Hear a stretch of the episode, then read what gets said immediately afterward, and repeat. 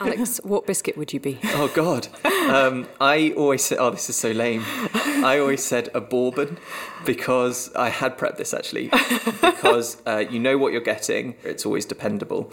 Um, so a bourbon. You said I always said I would be a bourbon. You, do you mean say that you've been, been asked more than once which biscuit you'd like to be? Yeah, yeah, yeah. even now, even oh, now Oh, dear. with friends, I or in podcasts?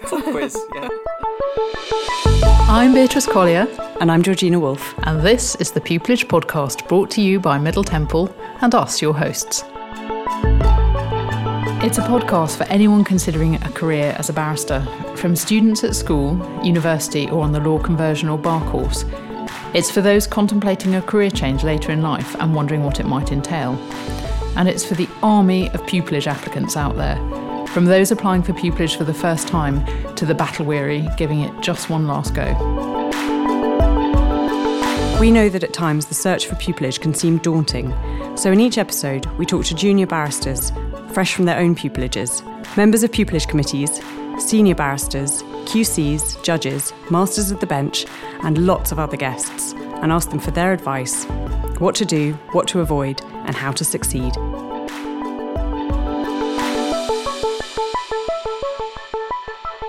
All that hard work on your applications has paid off, and you have been invited to interview. It's an important victory, but there's still a long way to go before securing a pupillage. You'll start wondering What sort of questions will they ask me? what can I do to prepare? How can I cope with problem questions, advocacy exercises, ethical problems? What should I wear? Should I ask questions myself? How can I manage my nerves? All these questions will be crowding into your brain. Our guests this episode are here to help with these difficult issues and to offer their tips on what to say when you're asked, if you're a biscuit, which biscuit would you be? We spoke to Elizabeth Dwomoh of Lamb Chambers about applications last episode. Here she is telling us about interviews. Liz Dwomoh, some of our applicants will hopefully get pupillage interviews. They get a call saying or an email saying that they've got an interview. What should they do? First of all, congratulate yourself because you've reached that stage. You know you're good on paper, so pat on the back, well done. Read through that email, read through that letter very carefully. Make a note, date, time, location. Sounds basic, but actually sometimes people just forget that, so do that. Um, also, read the the invitation letter just to see what kind of hints it gives you. Sometimes it tells you is it a one stage or two stage interview. Sometimes it will tell you whether it's a panel interview, whether it's a panel of two or more. That can also help and see if there's a problem question. So I distinctly remember having one interview that I thought I had a, a really good nugget that I was going to use and save up in the second round. And there wasn't a second round, it was a one round interview, and I'd saved this, this thing up, and I didn't realise until after I had gone home that I was never going to get the chance to show off. Oh dear. And in terms of so, so in terms of in terms of no, it's just funny because it's just kind of like the silly things we do. yeah, it's true. yeah. In, in in terms then of what sort of once once you've worked out okay it's definitely in my iPhone with several reminders Good. what sort of steps should people be taking in order to prepare for the big day I always say tackle it like an exam. So preparation is key. Research your chambers, um, and there is such a wealth of information that you can access. Be it the website, which is for me the primary tool to use. Um, you can look things like Chambers and Partners or the Legal 500. Ask your friends; they may have um, friends who are part of that set. Ask for that information, but definitely when you're looking, for example, at the website, look to see how many members there are, look to see um, what areas of law they specialise in, look at the news section, look to see if they've got a newsletter, for example, look to see if they tweet. All of those tools will give you a bit of flavour as to what chambers you're applying to and what kind of um, cases they've been involved in recently. And that really assists because when it comes to the actual interviews, some of the questions that come up are also based on things that chambers do in house that you might want to know. Also, look at the pupillage page to see if there's any further information that you can garner from that. Um, people tend to forget to do that, surprisingly, but yeah there's information there that will help you. Um, also, I always think people forget to do this, but dig out your application. it's been a while. Good, good point. Yeah. we forget we're only human. Liz, you said that you at, at your set there's a legal problem. Mm. What sort of advice have you got for people to help them tackle this? Most of our legal problems are usually based on things that are current. So, current cases or cases that have been in the news. So, yeah, keep your eyes and ears open. Read um, the Times supplement, law supplement. Read um, cases that have popped up on Lawtel recently, Westlaw. You've got access to those tools, hopefully through either bar school or your university. So, access go on to Chambers' website, see what cases members have been involved in recently. That might give you a hint as to some of the basis of the problem questions. I think students often forget how busy barristers are, and actually, very often, the week of the interviews, we sit down and think, gosh, what on earth can we ask? and we think about what cases we've all been involved in or what's been in the news last week. Exactly, that's what we do. But I'd also say, um, just on the back of that, in terms of some of the predictable questions, more and more often I'm finding we're asking about business development. So marketing, what can you bring to the mix? Oh, in interesting. And Yes. so yeah, I think you also have to be more business minded, marketing focused, and definitely I think definitely for me as a barrister, that's something I've been learning on the on the job. But I'm finding actually candidates are a bit more savvy than I was when I made my application. So yeah, so think about that as well. Are you someone who's a natural writer? Would you be happy to contribute to the newsletter? Do you tweet? Do you blog? All of that. Oh, that's really good. That's great advice. The other thing I think that puts fear into the hearts of pupillage candidates are advocacy questions and advocacy um, advocacy exercises. You're bringing back a nightmare from one of my Tell us all about it. Um, I was given an option of I think five um, different, and they were non-related actually areas to choose from. So the, the only two I remember because these were the ones I thought these are the only things I can possibly answer was about NATO and then Olympics, and I just thought to myself. My mind went completely blank as to everything I learned in history and my NATO um, exam. So I chose the Olympics. I thought, why? I know nothing about the Olympics. Um, but actually, when I got home, stopped beating myself up and thought about it, actually, all the um, options they gave me were based on either what I would have ordinarily studied at school, because they were all from my choices at A level, GCSE, and actually, the Olympics was such current news. so, yeah, I think when it comes to advocacy exercises, um, it's a question of again looking to see what's going on in the news. Look at your CV um, in terms of preparing for legal questions. Um, yeah, I think you've got to be very clear if it's certain applications that you make. For example, if it's a criminal set, bail applications come up often. Um, if it's um, civil, well, just any kind of um, basic summary judgment application. These are the things that you can look for. Access to that advocacy manual, bar school. If you are at university, just see if you're yeah either your university library or if you've got access to the inns, they'll let you borrow a copy. Things like that can help. So actually, advocacy exercises kind of come into two camps. One is something like a question about the Olympics, you know, persuade us that the Olympics should be held in London Exactly. again. But also it could be something like a bail application or a plea and mitigation that is a formal advocacy exercise where you have to stand up and address a court. Yes. So for that second type of advocacy exercise where it is a formal process, is there any way that you can revise that that you can think of? practice in advance. Um, usually, those applications, for example, um, they're very formulaic. So, learn the basics, how to address your judge, for example, your audience. Um, I'm not sure if it's still on the .gov website, but they used to provide you with a really helpful list of all the different modes of address for the judiciary. That's Yes, it's still- amazing. It's still it's still there. there, Yeah, yes. I, had I recommend I idea. consulted accessing it. for a Section 9 judge the other, the other day.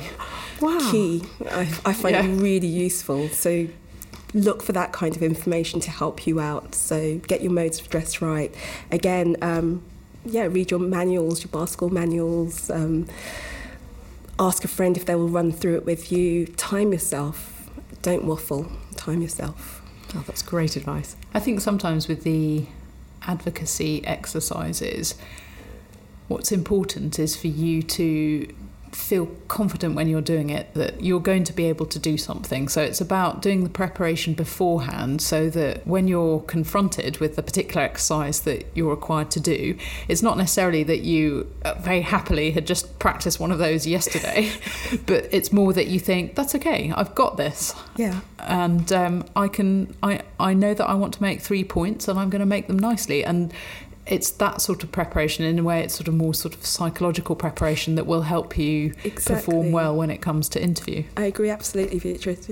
Yeah, I, I think there's nothing wrong either with preparing yourself some crib sheets. You're going to probably have 20 minutes alone in a room to prepare your advocacy exercise or your problem question. And if you've got brought notes in with you, I don't think that that's something that you can or should be criticised for. It's not a memory test. If you're going to court, you can have notes in front of you. So I think one thing that students often don't think about because they think of it as if it's a closed book exam, but actually you can take in a copy of the white book if, that, if that's what you think will assist you. Absolutely, absolutely. One other thing that might happen in your pupillage interview is you might get thrown an ethical problem. Mm. How do you know how to spot an ethical problem? One of my colleagues will say it's the sniff test. If it doesn't smell right, then yeah, it's probably an ethical question. um, and so I think ethical questions are common sense, you know? If something just doesn't feel right within yourself, then it's probably got an ethical angle. Take time and just try and figure out, well, what it is that you're being required to do. Usually, I find with most ethical questions, you've got to think of your duties. It's your duties to the court, to the client, to your solicitors, to yourself, or to your, your settlement yourself. So it's usually that way based. And so, yeah, just just take stock for a moment. And those duties come in a, in a hierarchy. So if you work out where you are on the hierarchy, that might assist. Exactly. That's good advice.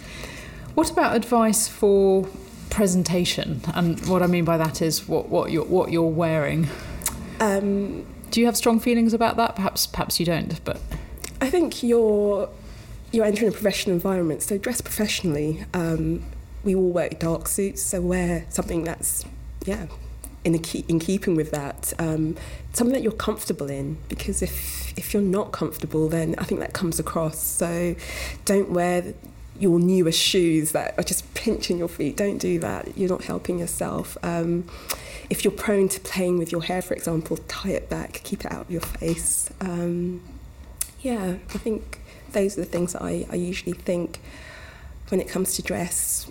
Yeah, just be professional. Remember, you're, you're trying to impress. So don't wear clothes that don't impress. yeah Look the part. Look the part, yeah. But can I say one thing? Please, please do. do Please arrive early. good point Yeah. yeah And actually, if you've got an interview in one of the Inns of Court at a weekend, the main doors are locked. And I remember one incredibly stressful interview where I turned up. I'd actually gone for a coffee beforehand because I was so confident that I was there early. And I then strolled along to the chambers and found that I couldn't get in through the main door. And I had a very sweaty journey around the periphery of the inn trying to get in. So make sure you know how to access the inns at weekends. Good tip. lovely thanks ever so much liz You're it's been such a pleasure Thank you for having me. Thank you. Hussey, welcome to the Pupillage podcast. Thanks ever so much for joining us today. It's my very great pleasure. Could you start by telling our listeners a little bit about who you are and what do you do? I was called to the bar in 1981, so long track record. I've been a silk for nearly 10 years. Um, I started my life um, doing a real mixed bag of work, as a lot of us did in those days. But more recently, I've become quite highly specialist. Um, and the work that I now do, and the work that I've done since I've been in silk, um, is predominantly high net worth divorces. So I get Prada stomping people asking for lots of money and difficult payers protesting that they are broke. So there's a real forensic analysis that I have to undertake in the work that I do, which is what I find really fascinating. How fabulous. Well, I know you spent many years on your Chamber's pupillage committee. I did. And we wanted to ask you about pupillage interviews. So our listeners have now been got one of those wonderful emails that says that they've been invited for a pupillage interview. What should they do next?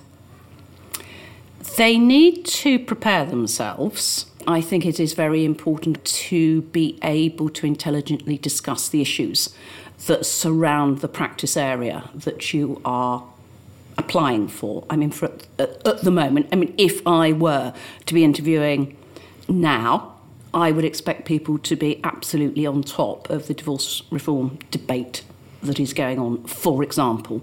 So, absolutely stay on top of what's going on in the legal press. That's one avenue of questions, the sort of current affairs, if I can put it like that, the Yes. current legal affairs.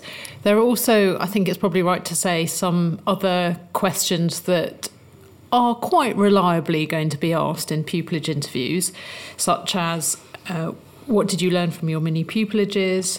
Why did you want to be a barrister? Uh, have you got any advice for our listeners that you can share about how to tackle those sorts of questions? It's very important to be able to talk intelligently about something that you did in a mini pupillage. Do please remind yourself who you went to court with, what you did, what the case was about. Because again, whether it's nerves, I don't know, but I have asked somebody in an interview, um, who did you shadow and what did you see? Um, and you need to be immediately able to respond to that in an intelligent way. And I might ask for an opinion about the way the case went. So think through those answers. That's interesting to hear you say that because in an earlier episode, we talked to people about mini pupillages, and some of the advice that we heard was that it's a sensible idea at the time when you do your mini pupillage to write down who you were with, what you saw, and in particular, what it was that you thought about and what you learnt from it, so that uh, when it comes to preparing for the questions that, as you've just outlined, there's actually some raw material to work with. I think that's absolutely excellent advice to keep a mini pupillage diary and put as much detail as you can reasonably put down because then that will trigger some thoughts that you can discuss when you're going for your interview. One of the areas that applicants are most nervous about are legal questions, whether they be legal problem questions or questions about a particular case. Do you have any advice for preparing for and answering those sorts of questions? Again, you're likely to get asked on a legal problem basis, something that's very specific to the area that you are dealing with. I mean, we send out our legal problems in advance, so nothing gets, you know, catapulted onto the table at the last minute. So people have got the opportunity to think it through. Now, we don't expect you to be able to articulate it as if you were in the Supreme Court, but um, I mean, there's one particular example where we were interviewing somebody who had no family law experience at all. She had some very interesting ideas about the problem that we posed. And what I want to see is not just a legal analysis, but how somebody goes about unpacking the problem. So don't worry, there, there may well be no right answer, and that may well be why you've been given that particular problem. So it's very much more for me about the thought process that goes into how you look at a problem rather than coming up with a right, inverted commas, answer, because there probably isn't one. And, and on that point, one thing I certainly experienced in interviews was I would give my answer that I thought was right, and then I would be asked a very challenging question that suggested that my answer was entirely wrong. And the temptation is to flip flop between positions. Do you think that you should change your view in the middle of an interview, or do you think it's best to stick to your guns?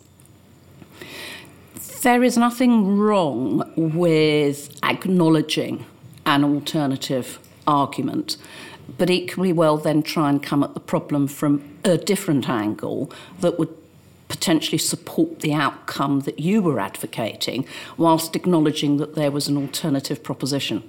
It's all about how people think on their feet. Master Hussey, what about advocacy exercises in interview? Have you any advice for candidates how they can calm their nerves and perform to their best? Prepare well if you've been given your advocacy exercise in advance, obviously. But I think that if you were to, and I've seen this happen, people bring in copious notes with them and they almost get bogged down in their yellow tabs. It would be far better if there, it's almost a less is more. So rather than be stuck on your script, be prepared to be rather more fluid and relaxed. Now, I know people like the comfort blanket of having notes and yellow stickies, but it doesn't necessarily portray you with the best advocacy style.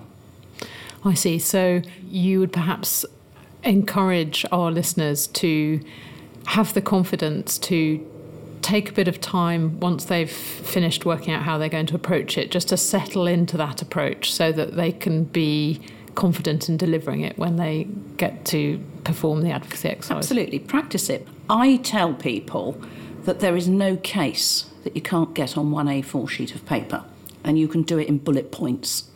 So that is what you want to distill the process down to if you can. And you're going to be far more confident, I think, if you've done your homework but you've got six bullet points on one sheet of paper. I think it's also right to say that you may be interrupted by your by your judge, your so-called judge in the advocacy exercise, who who may challenge you, and it's easier, isn't it, to be flexible if you've got bullet points rather no, than sticking to a script. Absolutely, and you have got to be prepared to go off piste. You've absolutely got to be prepared to, because again, it comes back to the thinking on your feet. Can you deal with those interjections? How do you cope with it? And if you are just rote reading or remembering, it will not come over fluidly, which is not what's being looked for. Ethical questions are very often quite easy to spot. Anything that makes you feel a bit uncomfortable is probably an ethical dilemma mm. tucked away in a, in a question. But how do you go about answering them? The ethical problems, usually your gut is going to be right if it stinks, there's probably rotten fish around somewhere, so just be alive to that.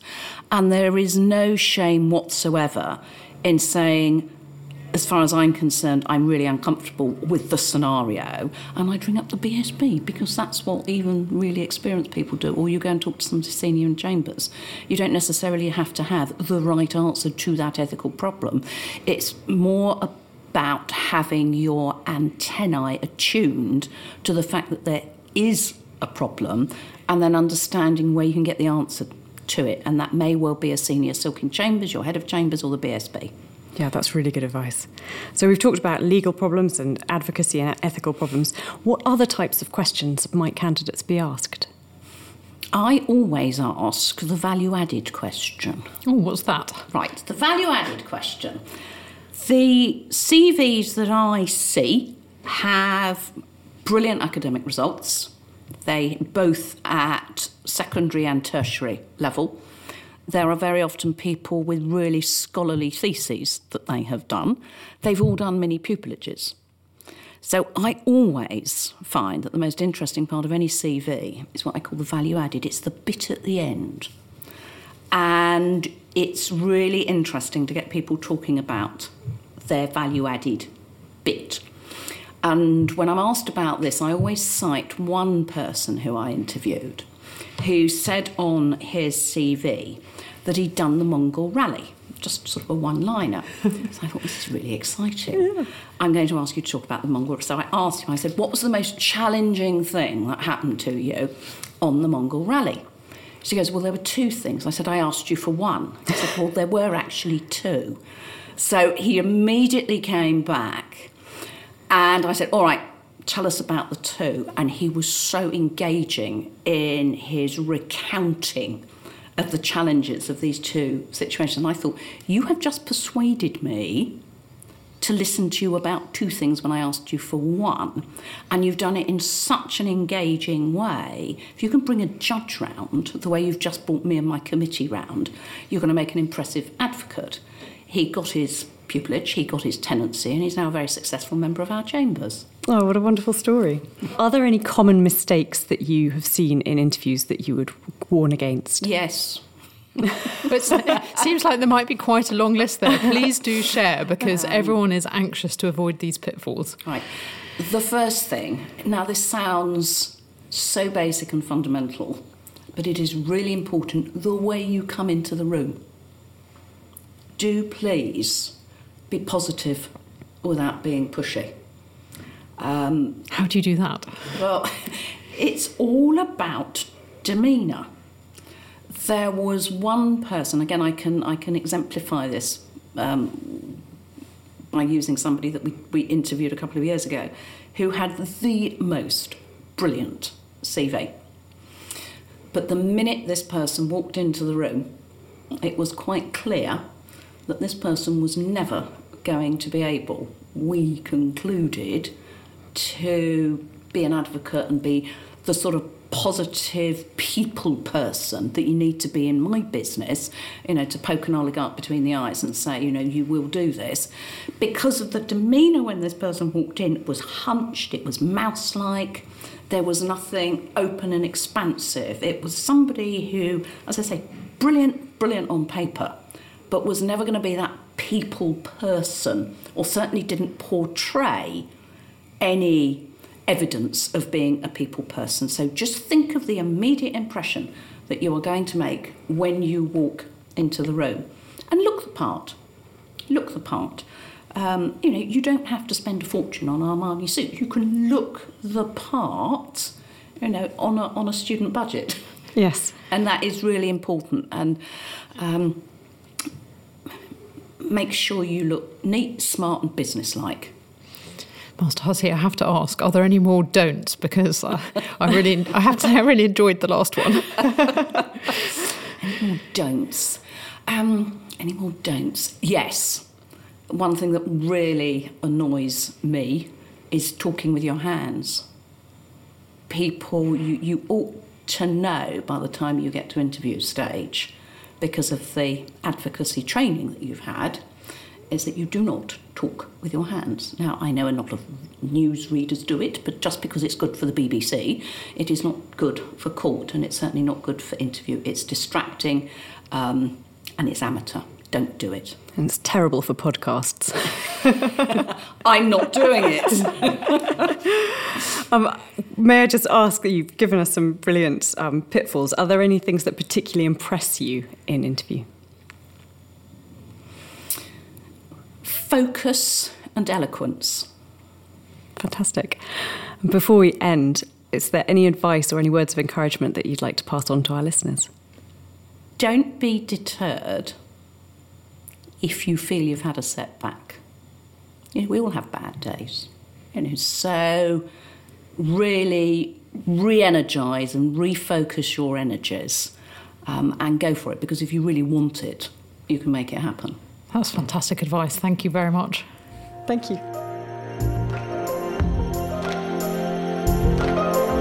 Well, welcome, Alex Cisneros, to the Pupillage podcast. Could you tell our listeners, please, a little bit about who you are and what you do? Uh, yes, so I was called to the bar by Middle Temple in 2015. I now practice in public law at Number Five Chambers, uh, based in London. 2015, that sounds to me like you may have relatively recently, compared to some of our guests, have gone through the pupillage process. Would I be right? Yes, absolutely. So the, the scars are still fresh. Wonderful. I say crying. That's what we like to hear. Perfect. Well, let's let's kick off with talking about pupillage interviews. So, um, our listeners have been invited for a pupillage interview. They're nervous. What should they do first? Uh, well, I've written a little note to myself saying, first of all, you should pat yourself on the back because actually the the first stage of getting through the sift is so difficult, uh, and everyone will know that there's hundreds of thousands of millions of people um, going through this process. So, so very well done for getting this far. Um, in terms of prep, I think uh, for interview, um, I, I, know that it's incredibly important to look at the Chamber's website, but of course, websites are only one aspect of how Chambers will market themselves. Um, so, what I did, especially um, knowing that I wanted to do public law, was look at how the Chambers have been involved in um, not, not only cases, but rather you know the, the, the, big legal questions that um, are being answered. Actually, it's incredibly useful to have the websites there because they obviously present what chambers want you to see. But I found looking on news websites. Uh, I know BBC or the Guardian legal websites was incredibly useful as well because some chambers are involved in cases that are reported, um, especially in public law. So that was useful to see how chambers are, are, are making a difference in the legal world. Um, I especially found it useful to look at the junior members of chambers and what their caseload was, because when it comes to interview, you'll be asked questions like, "Why do you want to do this area of law?" And if you can say, "Well, I've seen." Your junior members are engaged in the know, upper tribunal, and I can see, you know, your 2014 um, member was actually in the Court of Appeal. That's amazing. I want to be involved in high profile cases at, early on in my career. It makes it a bit more personal than just, I see you do public law, I want to do public law, pick me, um, which doesn't go down that well, apparently. It seems it seems to me that it's also probably a good tip for our listeners to make sure that they look over their application form because it's likely to be some time since they've with relief pressed the submit button if, if they're a gateway set if, or the send button for other applications. Do you agree that, that that's another important first step? Absolutely. So I think there's two things to this. The first is you've filled out this quite detailed application form, and once it's in, I'm told it's sort of like pregnancy, though I wouldn't know that once you've done it, your body tells you to forget about what it was like at the time, and so that you want to do it again almost. So. Uh, what a great analogy. I'm going to take that out. Um, so I've definitely got to stay in. I would, I would say that yes, it's incredibly important to look back at what you did because you might not remember it as well as you probably think you do. Um, I've got an example of this that actually I filled in my number five where I'm at application form and then put it to bed uh, for a little while, then got called to interview. I obviously reviewed the application form, but it's the minutiae that they really pick up on because barristers are um, people who do this for a living. So uh, be, be prepared to defend every little word that you use in your application form.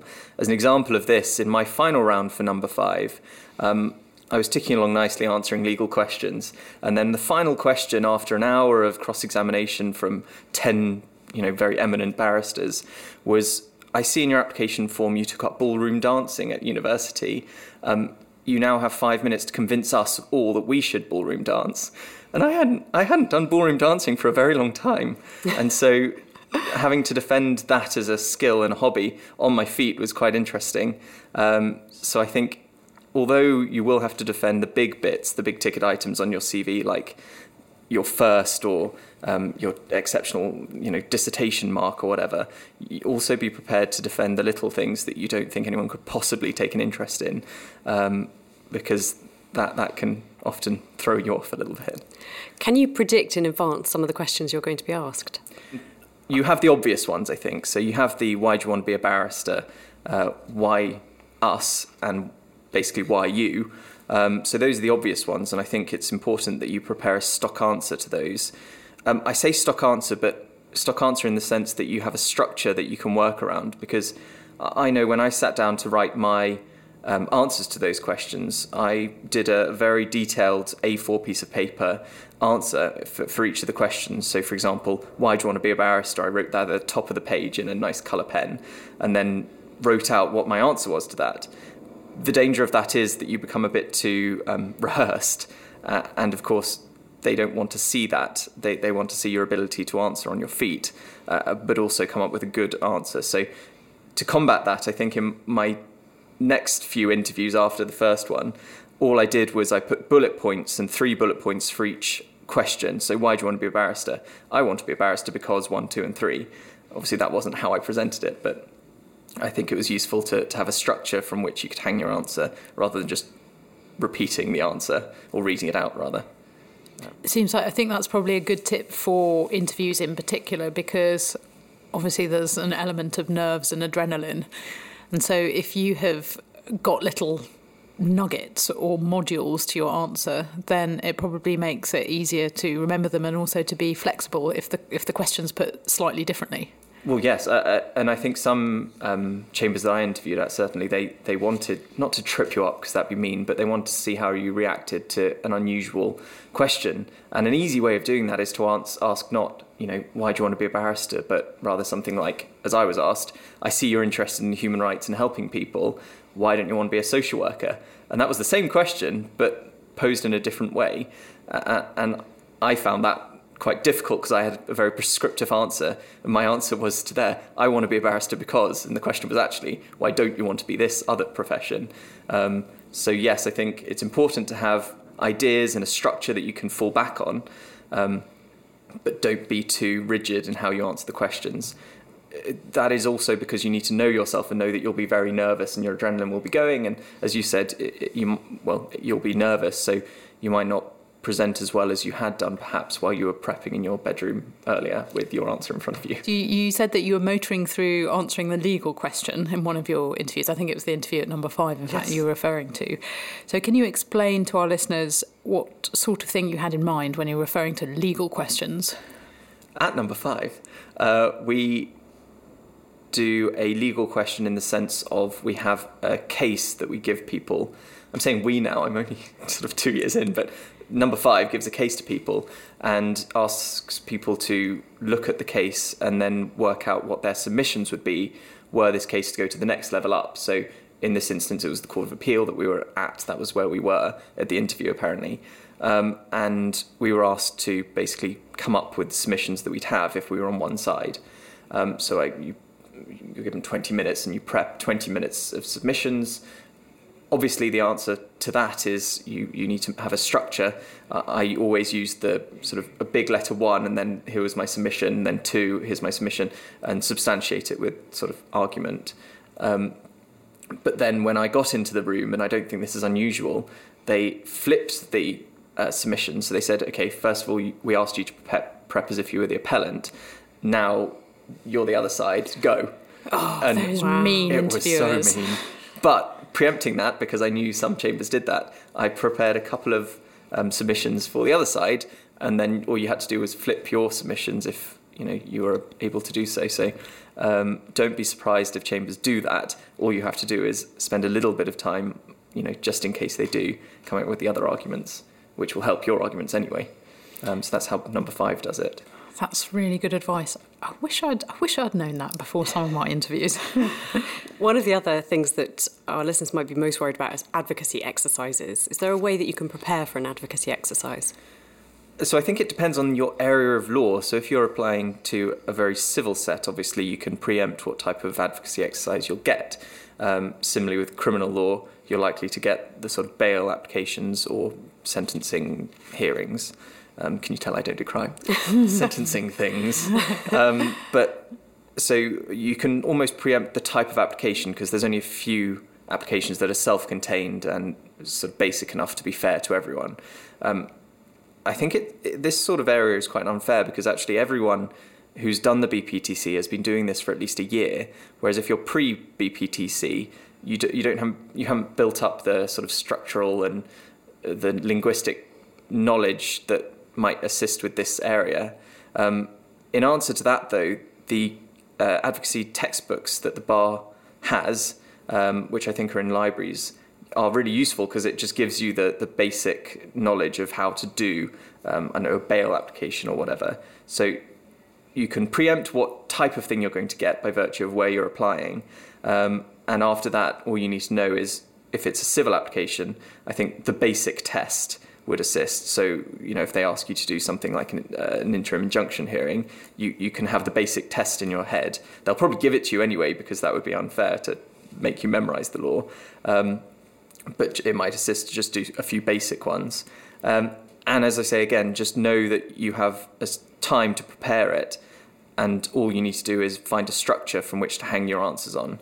Uh, and that's me particularly. I, I, I sometimes go off on a tangent as per now, but having a structure to always come back to was very useful. So at the beginning, saying, I have three submissions to support why this person should get bail. Um, my first submission is X, my second submission is Y, and then moving on from there. Because even if I start with X and then move off onto something else, um, you could always pull back to Y. So when I was doing an interview at a mixed set, Uh, the advocacy exercise was a criminal one, and I remember being asked a very, well, I thought tricky question after my first set of submissions. So I said I had three submissions, and after my first one, they asked me quite a difficult question, and that threw me a bit. But actually, having the second and third submission and already teed those up uh, at the beginning was quite useful because I could sort of answer the question. I was a bit lost, but all I had to do was restart on the next set of submissions. So that was quite useful. And again, I think knowing that you are going to be nervous, accept that uh, and have a, a way, a, a, tool or something to know that you can always you know ride the ride the storm because you're you are going to be nervous. You just need to work out how you're going to deal with those nerves. I was going to ask if you have any tips for dealing with nerves. Yes. So i'm very i get very nervous. I'm quite nervous right now. But um, what what you have to do is i think know what works for you. So for me particularly, I found this on Legal Cheek actually, that if you have four things that you can see in a room and you focus on those things, uh, and then you have three things that you can hear. So you listen to the sounds in the room and you pick out three distinct things, and then I think one thing that you can smell. So I'm told, and this is this is from the Bar Council as well, that, that mindfulness is very good, and, and I think that's a tool for mindfulness. That actually, if you ground yourself prior to an interview, just sitting in the waiting room, um, then that's very useful to sort of give you perspective and help you to deal with the interview and the nerves. So that's what worked for me. I know my my best friend, who um, is now a criminal barrister, she always found it useful to go to the bathroom and stand in a power pose. Yeah. So that that was always a good way of grounding her. There's a brilliant TED, TED video about power poses. yes. With Bar Council, the various committees take a view on big items that are going on. So, for example, the International Committee, uh, I know, might produce a paper and has done for um, Brexit. So, you can look at what the bar generally is saying by looking on the Bar Council's website. So, that's in terms of knowing the context around um, this sort of question.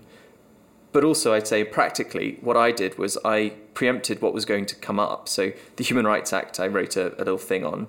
Um, I'm not sure Brexit was happening yet, but you could do a, a little thing on Brexit and got a, a blank sheet of A4 paper, uh, wrote the title at the top, and then did almost a, mind map of everything that was um, relevant to that question. And then all I had to do in interview was pull out bits of that mind map um, and regurgitate it almost in a structure, so it became far less nervous when you'd already done the the prep for it. How did you decide what topics to to pick? Because I can imagine feeling a little bit panicked at, at the thought of having to do a mind map for everything that I could think of that might might come up. How did you handle that? So, my philosophy, and this is this is maybe a bit rude, but my philosophy was barristers are very busy, so they're not going to want to go too far into a really obscure subject because we'll, we don't have time to do that. So if you're preparing a question for an interview, you're likely to choose the most obvious stuff because that's the stuff you're interested in and probably the stuff you've read. So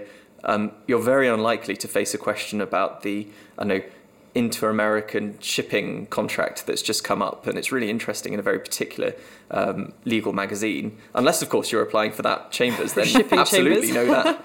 But um, in other chambers, it's probably unlikely that you're going to be um, asked a, a really niche question, it's going to be stuff that's in the news. You've probably already heard about the stuff you'll be asked about, but it's just preparing and putting down answers to the question.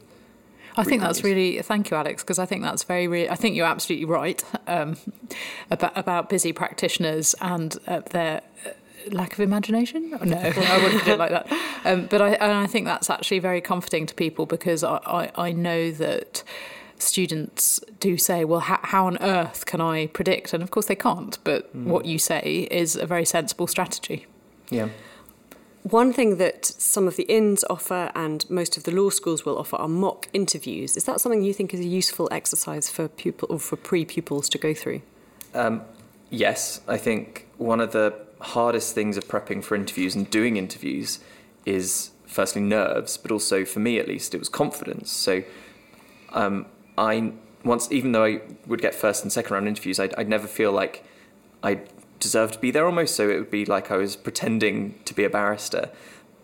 But doing mock interviews in front of someone who knows what they're talking about, a mentor or uh, you know someone who is either a lecturer or, or maybe a barrister themselves, uh, is incredibly useful, obviously, for the stuff around preparing what you're going to say, but more than that, it's giving yourself the confidence to know that you can do it and having someone objective in front of you hearing what you're saying and then afterwards saying you did really well.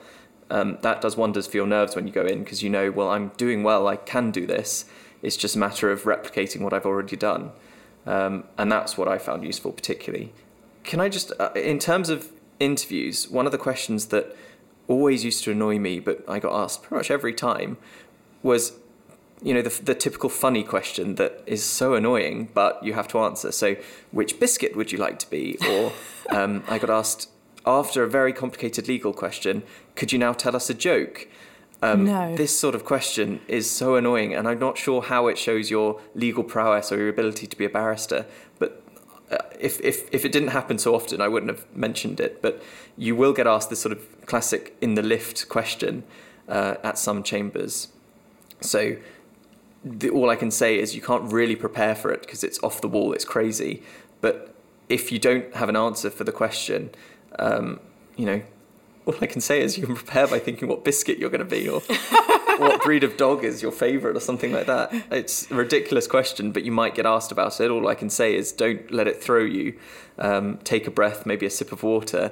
Um, and if you genuinely can't think of an answer, just say, oh, gosh, I, I can't think, but I would I'm sure, come up with a you know something better if it weren't an interview. Alex, do you have any final advice for our listeners on interviews?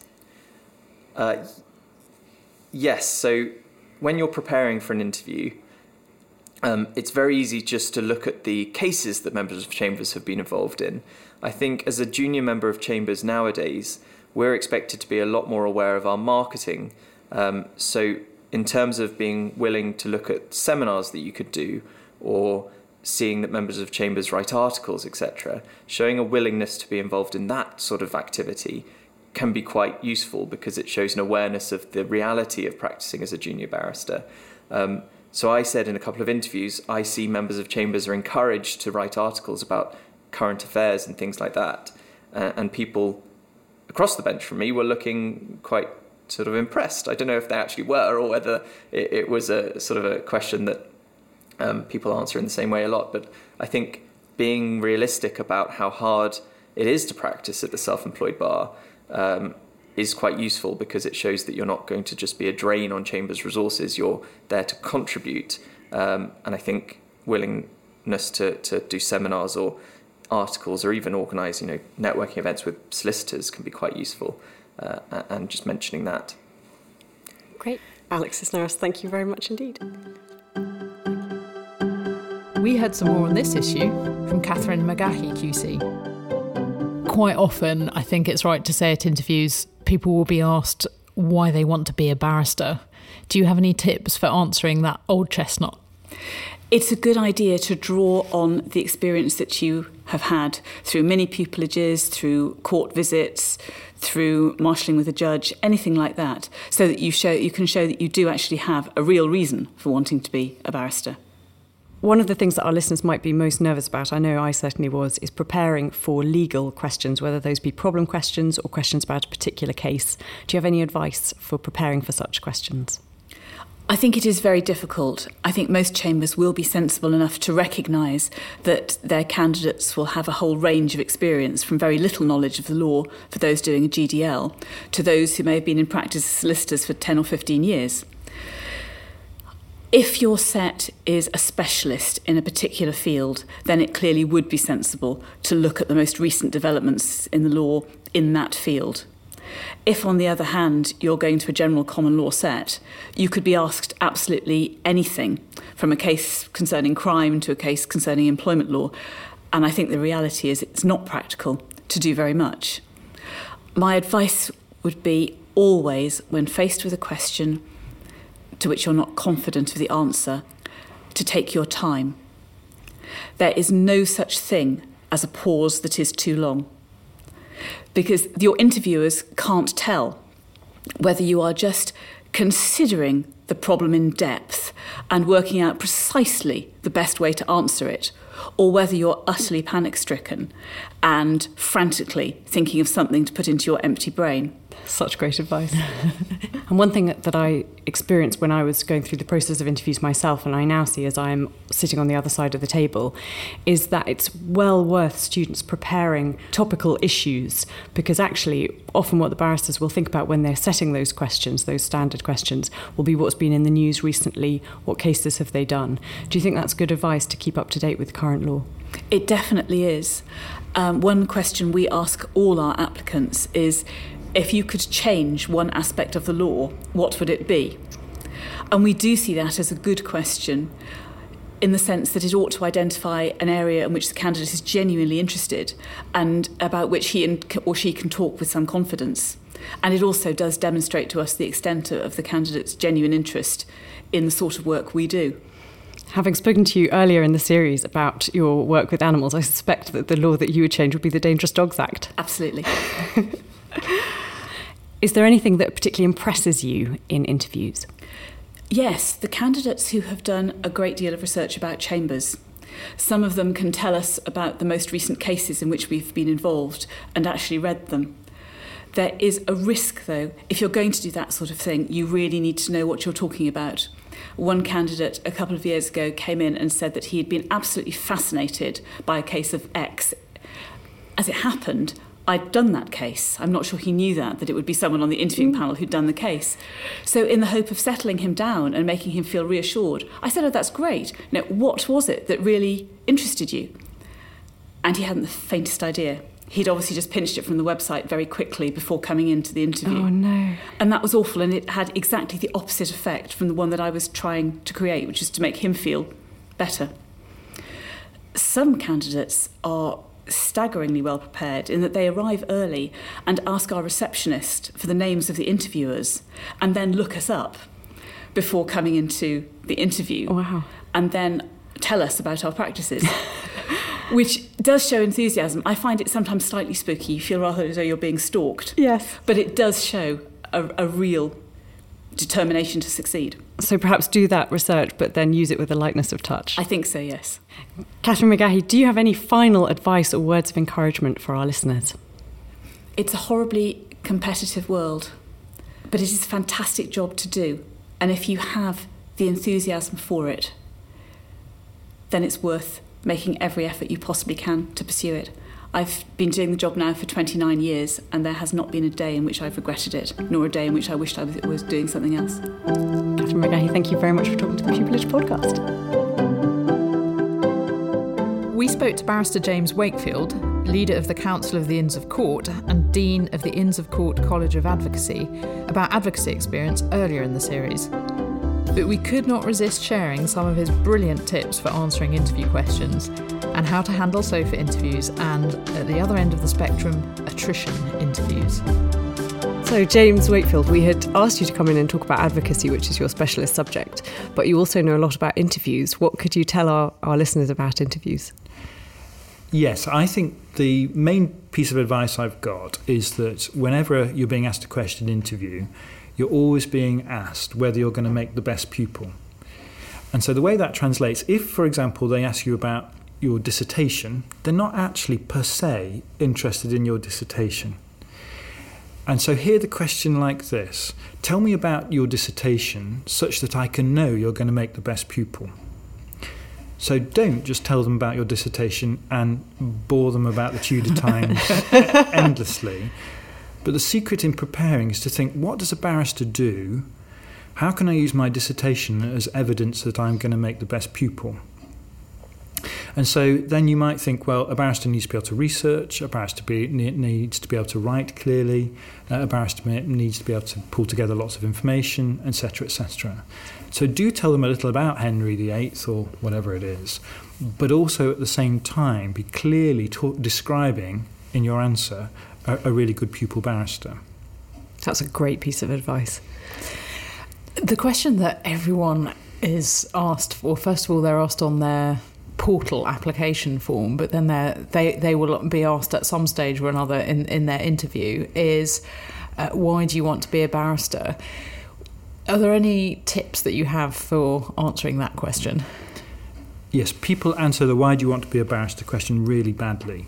And what they tend to do is to say, because I like advocacy, because I like independent, being uh, in an independent profession, uh, and because I like the intellectual challenge. It tells the, the selection panel absolutely nothing because everybody writes that and you can read it everywhere. I think what you need to do is really look inside yourself in a sense and think, well, why do you want to be a barrister? And what you'll tend to find is that you have a story, you, you have something that caught your eye, and tell that story. So, if, for example, it was as you were a teenager, your family had litigation trouble and, and you saw your parents instructing barristers or whatever, then tell that story. If at university um, somebody came along and did a talk to the bar and, and suddenly it was like a light bulb going on, then explain that. Explain the way in which you got to the point of realizing you want to be an advocate and the intellectual challenge and being independent. And I think that's when it starts to lift, when you're really talking about yourself rather than abstract concepts that we can all read somewhere else. Have you got any any advice for our listeners on how to prepare for legal questions in, in an interview? So, preparing for legal questions is really difficult. So, the first thing I would say is remember that. It's not easy. I think the, the other thing I would bear in mind as you're preparing for a legal question is very often it's not per se getting the answer right that is the key thing. I mean, getting it seriously wrong is never going to help. But if you can get it a bit wrong, but nevertheless you are clear, structured, and can defend a point reasonably, then you'll do okay. So it's keeping calm and bearing in mind it's not got to be perfect. You've just got to be structured and ordered. That will tend to help you. Is it what you, is what you're saying, James? That what you need to try and do is show the panel, the interview panel, how your brain is working, and to try and express yourself clearly so that if all else fails, at least they can see that you've got a logical, structured way of thinking and that you can articulate that. Yes, I, and, and I think it's, it's also showing them that you can manage the pressure.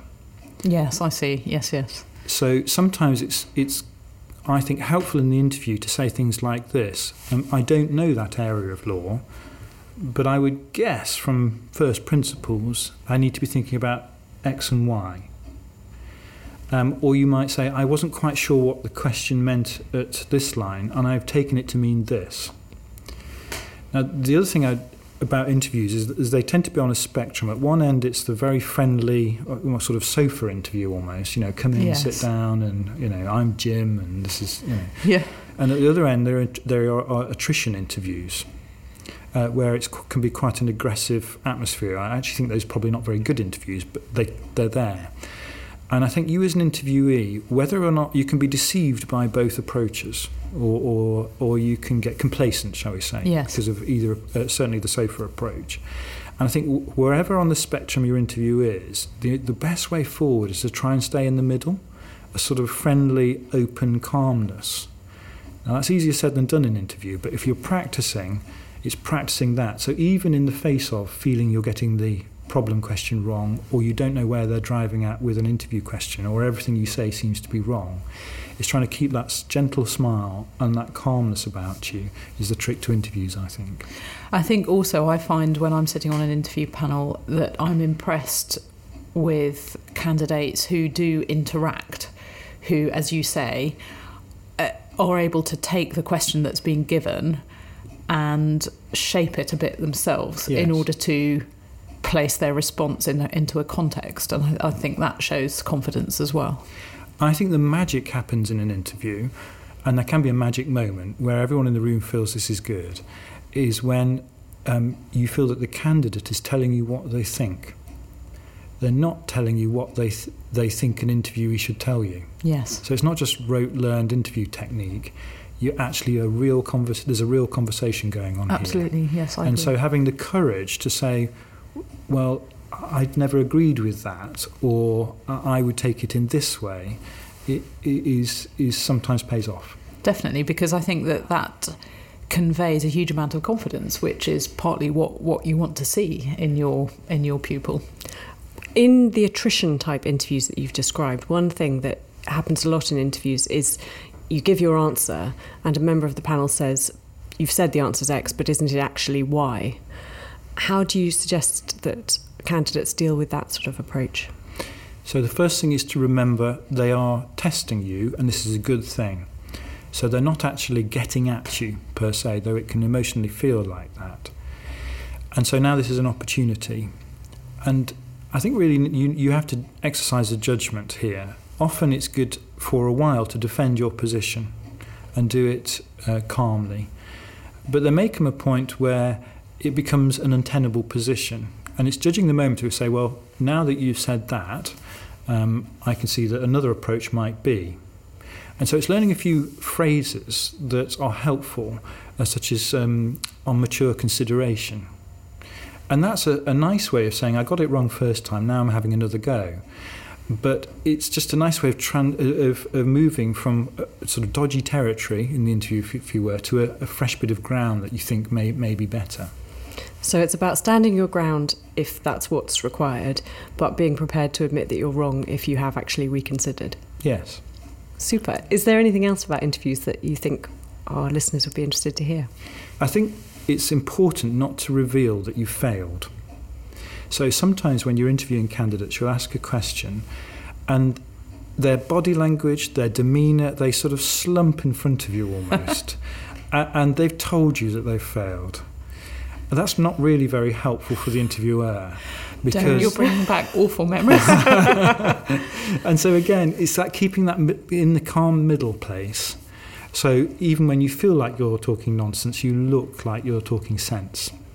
Thank you. Thanks so much. Okay. Our next guest, Karen Steyn QC, is a barrister at 11KBW. Today, we asked her for her advice about interviews coming to speak to us at the Pupillage podcast. Thank you for inviting me. Could you tell our listeners a little bit about yourself? I'm a barrister, obviously. I've been in practice for just over 20 years now, I think.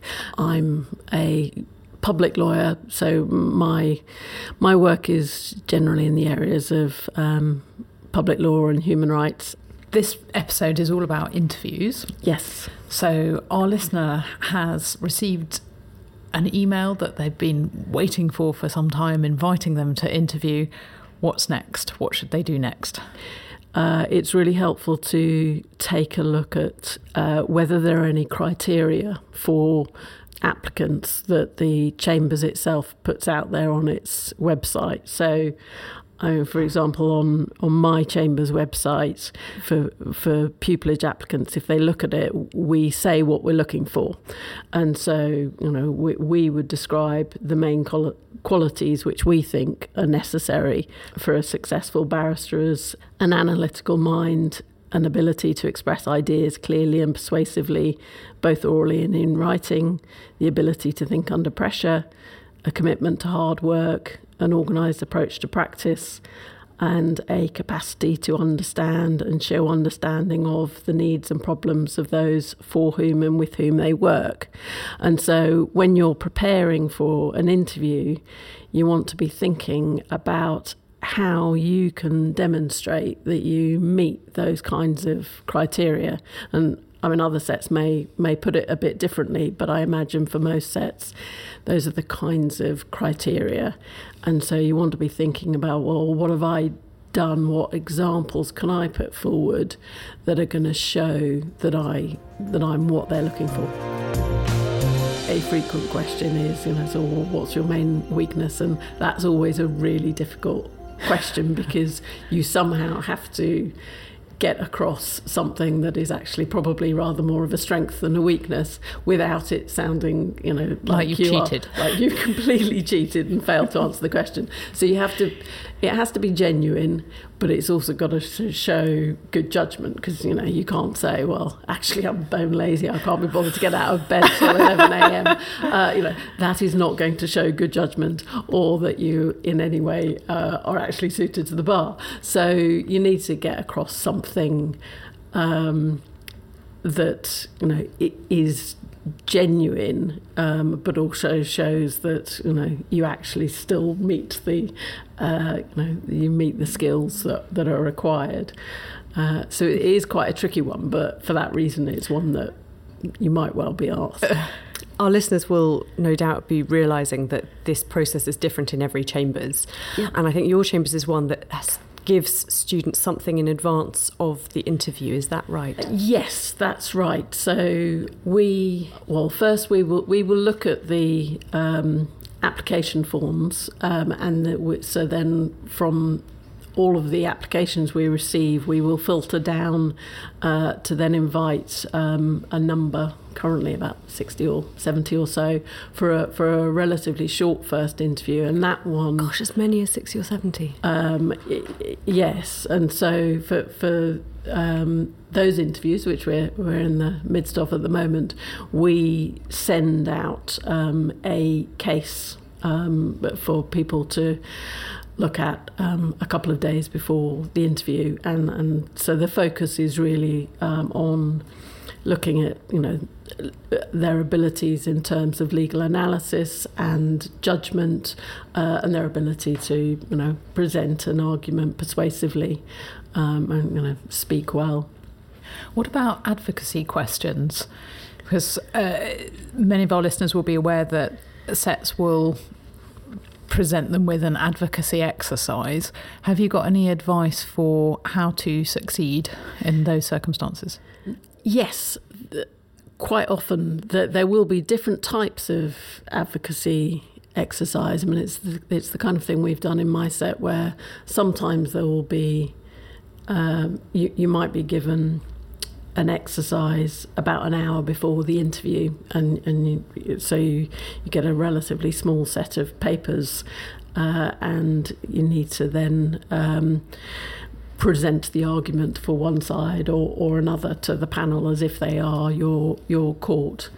Um, and so that's one form of, of advocacy exercise.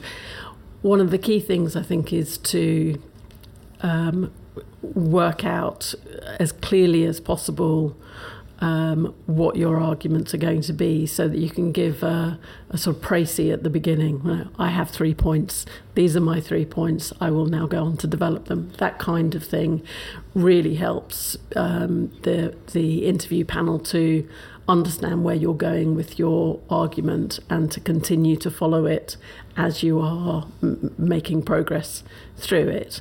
So, so if you can sort of you know, summarize at the outset, uh, that will really help. It sounds to me that in order to be able to do that successfully during the preparation period, you should probably make sure that you think about your argument for a certain period of time, but then perhaps leave a period of time afterwards to make sure that you've decided exactly how you want to actually present it. So uh, you're not just analysing right up to the moment you walk through the door, but you do devote some time to the presentational aspect of it, which means that you're going to be in a better position to do as you've described, Karen, and, and say, well, I'm going to make these three points because you've you you you know very well that that's what you're about to do. Absolutely, and I mean I think it can be tempting, particularly if you're under time pressure if you if you've only been given it a very short period of time um, before the interview, it can be tempting to spend you know, so all of that time trying to read everything and understand it all. Um, but I think you're you're absolutely right. You need to spend a certain amount of that time um, actually working out what you are going to say and how you are going to present it. Um, and depending upon the the type of exercise, I mean, if you've been given, say, a contractual example, you want to have you want to think a bit about what you want to take the panel to because you know it, it's like a, a legal exercise. So, you know, if it's a contractual exercise, you are going to want to take the panel to certain contractual provisions. I mean, it's very likely that, that the actual contract and the terms are going to be important. So you want to think about, well, you know, am I going to take them to you know term 3A or whatever it is and what am I going to say about that it takes me back to one of my pupillage interviews where I was given an enormous contract about 20 minutes before the interview. And of course, the answers that I needed were all on the last page. So I think my top tip for anyone facing that would be to skim read the document before you start looking at it in any detail. Yes, I, I, I think that's right. Take, take a, a skim through work out um, as quickly as you can the sort of the, the to- totality, the, the, the big picture of what it is you've been given. And there may be some things there that you think, well, okay, I can probably skip through those relatively quickly, whereas there, there may be other. Um, parts of the paperwork you've been given, you think, okay, well, this is going to matter, this is going to be important. Thank you ever so much for coming to speak to us. We very much appreciate it. It's my pleasure, and to anyone listening, very good luck with any interviews you may have. Thank you. Another thing that we heard unanimous views on was the answer to this question. It's quite common at the end of a pupillage interview for the panel to ask the candidate if he or she has any questions for the panel. Do you have any strong feelings on, on that question and, and the right way to answer it? Unless it is a really good question, don't ask. And you've, you come to the end of your interview, and the panel says, Do you have any questions for us? What's the right answer? There is no right answer to this. I think that's a question that applicants probably shouldn't worry too too much about. Certainly, when whenever we have asked it as a panel, it's been a genuine question, um, and we don't mind at all when people say, Actually, I don't have any questions. I, I think this is a danger question. So if you do have a question for them, of course, be, feel free to ask it. Uh, you need to make sure that the question isn't something that you could have found out on their website or actually just reading around the chambers. So, um, a question along the lines of, "Do you do X, you know, practice area?" People are going to look at each other and say, "Yeah, that, that's on our website." But if it's something like, you know, what's the fee structure for junior members of chambers, if you genuinely need to know that in making your decision there and then in you know the first round interview, then ask it. I would say, in my opinion, it's better not to ask a question at that stage because, of course, if you do get the offer, anything that you had niggling in the back of your head can be asked at that stage. So if, if they offer you pupillage, then you can say, Thank you very much, that's great. I wonder if you could answer a couple of questions as to the, the, the, practicalities moving forward now. If there is a burning question that you've looked at the website, you've looked through the books, and you can't find an answer to, then ask it. But sometimes less is more. Say nothing if you've got no real burning question. Yeah. Be genuine then. Exactly. Be exactly. It's okay to say, no, I have nothing to ask. You shouldn't feel under any pressure at all to um, ask questions. So don't feel that, that you're going to be in any trouble if you can't think of a clever question to ask the panel. Kate Grange QC from 39 Essex gave us some really thoughtful observations on how to tackle pupillage interviews.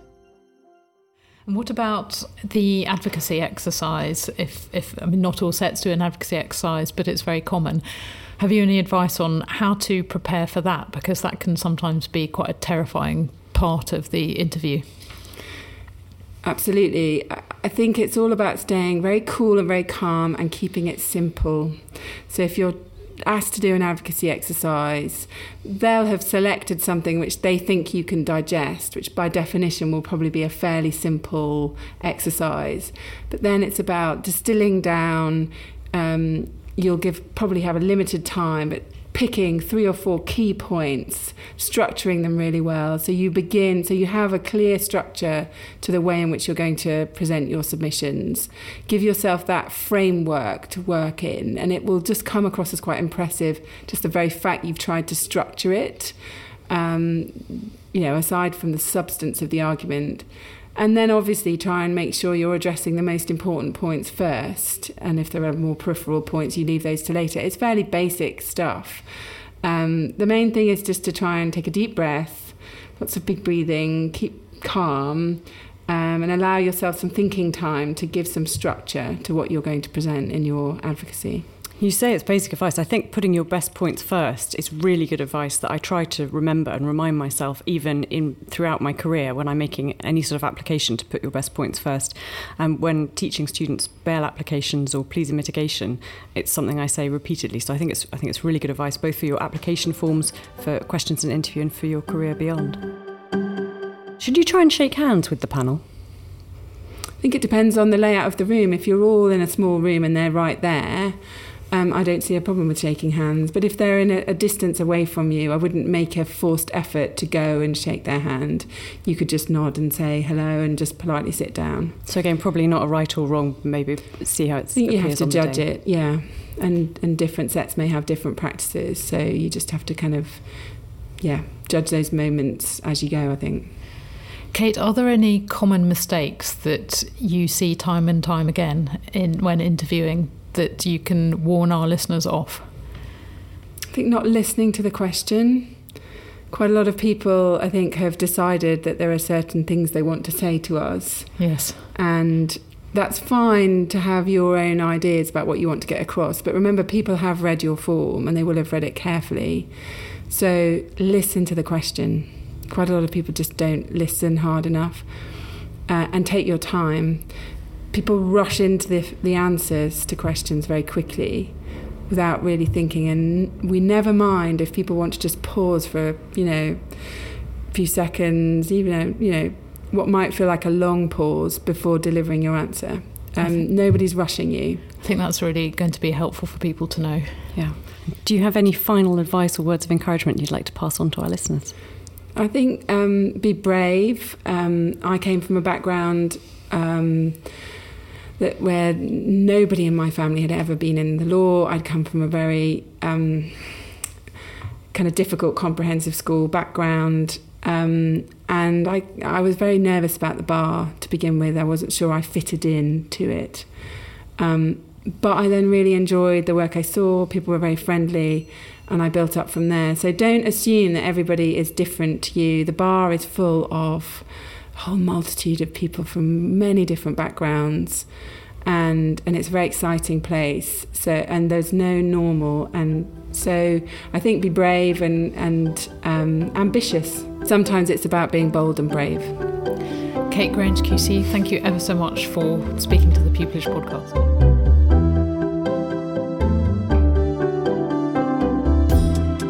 B, I can't believe we've come to the end of the series.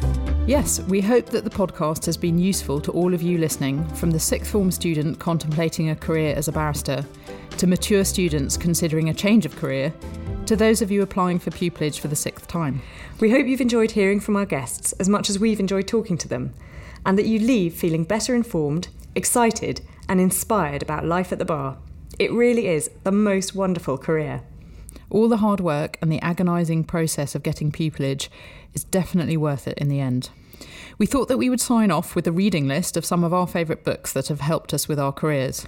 First, if you're hungry for more of the sort of advice you've heard in this podcast, check out Adam Kramer's Bewigged and Bewildered. Wondering about the basics of law and how our legal system works, try Glanville Williams' seminal book, Learning the Law. It's small enough to pop in your pocket, but chock full of essentials. It's a must read for any wannabe lawyer. Desperate to learn more about advocacy? Have a look at the awesome Devil's Advocate by Ian Morley. I reread this every few years, it's that good. And this list would not be complete without the greatest book ever written about the importance of fearlessly taking cases that feel doomed even before they have started, and about the importance of the cab rank rule. Harper Lee's To Kill a Mockingbird. We hope that this is not goodbye, but only au revoir. If you have questions or topics that you would like addressed in the next series of the Pupillage podcast, please email us at pupillagepodcast at gmail.com. We have a shared file that's already bulging with ideas for a second series. So, if you would like to hear more on such subjects as the barrister solicitor divide, coming to the bar as a second career, third sixes, or changes to the BPTC, please write and let us know. Wishing you all success and, of course, pupillage for 2019. This is the Pupillage Podcast, signing out. Thank you for listening to the Pupillage podcast with us, Beatrice Collier and Georgina Wolfe, brought to you by Middle Temple. Production support and music by Alex Dopirala. Huge thanks to the wonderful team here at Middle Temple. James Rogerson for helping us with the logistics, Darren Latty for coffees and pastries, and Colin Davidson for his enthusiasm, encouragement, and awe inspiring little black book.